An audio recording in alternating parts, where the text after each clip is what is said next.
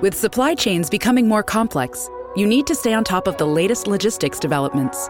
So, if you work with logistics, you need the Beyond the Box podcast from Maersk. It's the easy way to keep up to date with everything from digital disruption in logistics to the need for supply chain resilience in today's market. Find out more and keep ahead of the game with the Beyond the Box podcast on logistics insights at maersk.com/insights. Hello everyone, this is Tom Fox and I'd like to welcome you to the Daily Compliance News. The Daily Compliance News is an offering of the Compliance Podcast Network. April 23, 2019, the Pay for Information edition. First up, Google employees say they faced retaliation after organizing a walkout. The two employees, Claire Stapleton and Meredith Whittaker, who helped organize the 20,000 person walkout, say they paid a price for their actions, that they have been demoted uh, by the company and informed that their roles would change. In addition to the demotion, Google instructed one of the employees to take medical leave even though she was not sick. So, uh, not very good looking there for Google.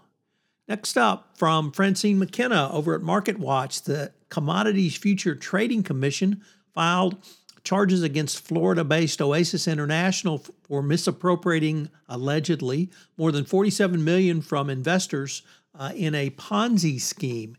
It uh, was around personal spending on exotic vacations, sports tickets, pet supplies, and loans to family members. So, a Ponzi scheme to the tune of $47 million. Next up, Lisa Ozovsky and the Serious Fraud Office is back in the news, and once again, not in a good way. Turns out that the GlaxoSmithKline non prosecution against any individuals cost the SFO some 7.5 million pounds of its corruption investigation into the case before dropping the case. It abandoned a five year inquiry into the alleged uh, pharmaceutical company. And the criminal investigation had been one of the SFO's longest running and uh, most involved uh, that it had.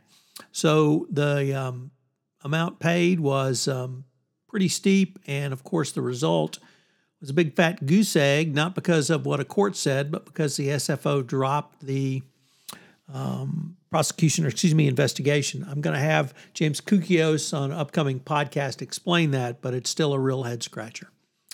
And finally, should your company pay executives to confess to bribery? Well, CCRSA, Brazil's largest toll road operator, is heading uh, asking its shareholders to approve this. The company is asking shareholders to approve a deal it closed out with a Brazilian court, which would pay some $18 million to 15 executives so that they reveal wrongdoings they were involved with to prosecutors. A couple of uh, shareholder groups have vehemently objected to this, and certainly you would understand uh, why they would do so. Both the uh, shareholder advisory firms Glass Lewis and Institutional Shareholder Services recommended voting against this.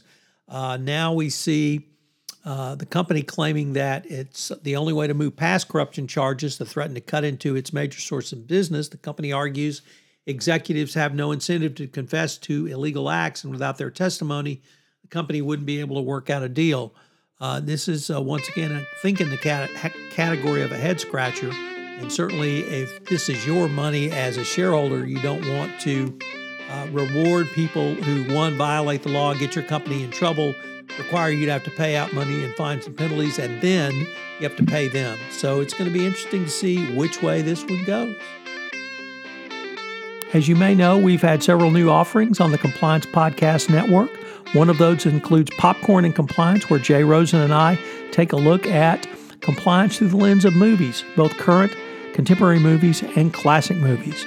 We recently premiered two new shows on the Compliance Podcast Network in Modern Medium Paris Fox takes a look at how you go through the process of designing art and why it's so important for the compliance practitioner to utilize these skills in their communications with their uh, employees.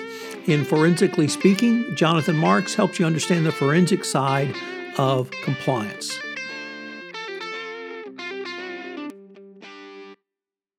This podcast is a part of the C Suite Radio Network. For more top business podcasts, visit c-suiteradio.com.